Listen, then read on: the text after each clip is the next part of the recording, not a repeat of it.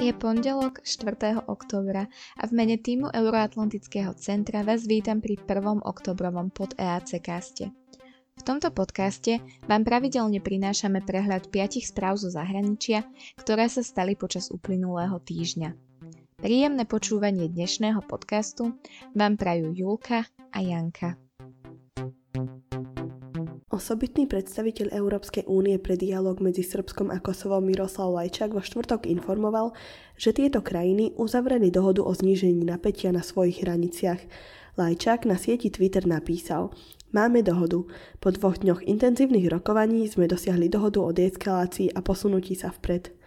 Spoločná hranica Srbska a Kosova zaznamenala zvýšenie napätia minulý pondelok, keď na nej kosovskí Srby začali protestovať proti zákazu vstupu aut so srbskými evidenčnými číslami do Kosova, pričom cesty vedúci k hraničným priechodom Jarinie a Brňak zatarasili kamiónmi. Kosovské úrady informovali, že takýto zákaz zaviedli recipročne potom, ako Srbsko odmietlo na svoje územie povoľovať vstup autám s kosovskými značkami. To totiž podľa srbských predstaviteľov naznačovalo, že Kosovo je nezávislým štátom. Belehrad preto samozrejme nesúhlasil a žiadal, aby vodiči pri príchode do Srbska kosovské značky zo svojich aut odstránili a následne ich nahradili inými, respektíve dočasnými. Súčasťou štvrtkovej dohody je okrem iného aj vytvorenie osobitnej pracovnej skupiny so zastúpením Srbska, Kosova ako aj Európskej únie, ktorej cieľom bude nájsť trvalé riešenie sporu v súvislosti s evidenčnými číslami. 44-ročný plukovník Mamady Dumbuja sa necelý mesiac potom, ako viedol prevrat proti prezidentovi afrického štátu Guinea Alfému Kondému, stal dočasným lídrom krajiny. Funkciu bude vykonávať počas prechodného obdobia, jeho dĺžka ale na teraz stanovená nie je. K štátnemu prevratu došlo 5. septembra, keď jednotky vedené plukovníkom Dumbujom zosadili 83-ročného prezidenta Alfu Kondého. Zosadený vodca bol v minulosti presvedčený, že práve plukovník Dumbuja mu pomôže udržať si moc v tomto nepokojnom západoafrickom štáte. V Guinei narastla nespokojnosť dlhoročným prezidentom potom, ako sa v Lani rozhodol uchádzať o tretí prezidentský mandát i napriek platnému obmedzeniu výkonu úradu hlavy štátu na dve funkčné obdobia. Jeho znovu zvolenie vyvolalo v krajine vlnu násilných protestov, ktoré si podľa opozície vyžiadali desiatky životov. Bývalý francúzsky legionár Dumbuja uviedol, že armáda nemala inú možnosť ako prevziať moc, pretože za vlády 83-ročného prezidenta Kondého sa rozmáhala korupcia, nedodržiavali sa ľudské práva a hospodárilo sa neefektívne.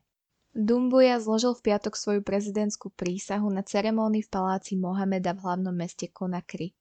Pri tejto slávnostnej príležitosti mal oblečenú béžovú uniformu, na hlave červenú baretku a tmavé okuliare. Po zložení prísahy prislúbil, že bude rešpektovať všetky medzinárodné záväzky tohto západoafrického štátu. Následne vystúpil v štátnej televízii a vyhlásil, že personalizácia politického života v Guinei sa skončila a politiku už nezveria jednému človeku, ale ľudu. Prevzatie moci Dumbujom znamená, že je v súčasnosti druhým najmladším vodcom v Afrike. Mladší je len plukovník Asimi Gojda, ktorý je pri moci v Mali od majového prevratu a má 38 rokov. Nový dočasný prezident Guinea tvrdí, že ani on, ani žiadny iný člen nebudú kandidovať v žiadnych budúcich voľbách, ktoré armáda slúbila zorganizovať po prechodnom období. Plukovník Dumbuja patrí medzi 25 guinejských predstaviteľov, na ktorých Európska únia uvalila sankcie za údajné porušovanie ľudských práv, ku ktorým došlo v posledných rokoch za vlády prezidenta Kondého. Napriek tomu po prevzatí moci povedal národu, že sa poučia zo všetkých chýb, ktorých sa dopustili. Taktiež citoval slová zosnulého Jerryho Rawlingsa, vojaka, ktorý sa chopil moci počas prevratu v Ghane v roku 1979. Ak sú ľudia drvení svojimi elitami, je na armáde, aby dala ľuďom slobodu. Ex-prezident Conde zostáva vo väzbe. OSN, Africká únia a regionálny orgán ECOWAS odsúdili vojenskú chuntu, ktorá prezidenta nahradila. ECOWAS aj Africká únia Guinei zároveň pozastavili členstvo. Sobotu narušili čínske vojenské lietadlá vzdušný priestor Tajvanu. Išlo už o druhý prípad v rade. Ministerstvo obrany Tajvanu uviedlo, že k neobývaným Prataským ostrovom sa najprv počas dňa priblížilo 20 čínskych stíhačiek. Následne v noci na nedelu preniklo do vzdušnej obrannej zóny ďalších 19 lietadiel. Deň predtým narušilo tajvanský vzdušný priestor spolu 38 čínskych bojových lietadiel. Väčšinou išlo o čínske stíhačky 17 a ruské Su-30. Na potlačenie čínskych lietadiel vyštartovali v dvoch voľnách tajvanské bojové lietadla a aktivované boli aj raketové systémy Tajvanu. Situácia eskaluje v období, kedy si Čínska ľudová republika pripomína 72. výročie svojho vzniku z 1. októbra 1949. Vláda v Pekingu považuje Tajvan za svoju odštiepeneckú provinciu a neuznáva jeho demokraticky zvolenú vládu. Obidva štáty vznikli po občianskej vojne v roku 1949, po ktorej sa komunisti dostali k moci v pevninskej Číne a nacionalisti, ktorých viedol generál Čankajšek, utiekli na ostrov Tajvan. Peking aj v minulosti zvyšoval tlak na ostrov, aby ho prinútil uznať svoju suverenitu. Podľa tajvanských predstaviteľov je ostrov nezávislým štátom a sú odhodlaní brániť jeho slobodu a demokraciu. Najvýznamnejším spojencom Tajvanu sú Spojené štáty. Čínsky predstavitelia sa zatiaľ k narušeniu vzdušného priestoru Tajvanu nevyjadrili. Tajvanský premiér Su Chen-chang v sobotu povedal, že Čína sa úmyselne zapája do vojenskej agresie a poškodzuje mier v regióne. 10. októbra bude Tajvan oslavovať svoj štátny sviatok Vučanské povstanie z roku 1911, ktoré viedlo k pádu poslednej čínskej cisárskej dynastie Qing. 76-ročný filipínsky prezident Rodrigo Duterte v sobotu oznámil, že odchádza z politiky. Bol to prekvapivý krok, ktorý podnetil špekulácie, že uvoľňuje cestu svojej cére, aby sa mohla stať jeho nástupkyňou i napriek tomu, že bola znovu zvolená za primátorku mesta Davao. Poslušnosti voči vôli ľudu, ktorý ma pred mnohými rokmi zvolil do prezidentského úradu, teraz svojim krajanom odkazujem, že sa budem riadiť ich prianím, povedal Duterte. Politickí analytici tvrdia, že je dôležité, aby mal Duterte lojálneho nástupcu, ktorý ho izoluje od potenciálnych právnych žalôb, doma či pred Medzinárodným trestným súdom, nakoľko došlo k tisíckam vražd počas jeho vojny proti drogám, ktorú viedol od roku 2016.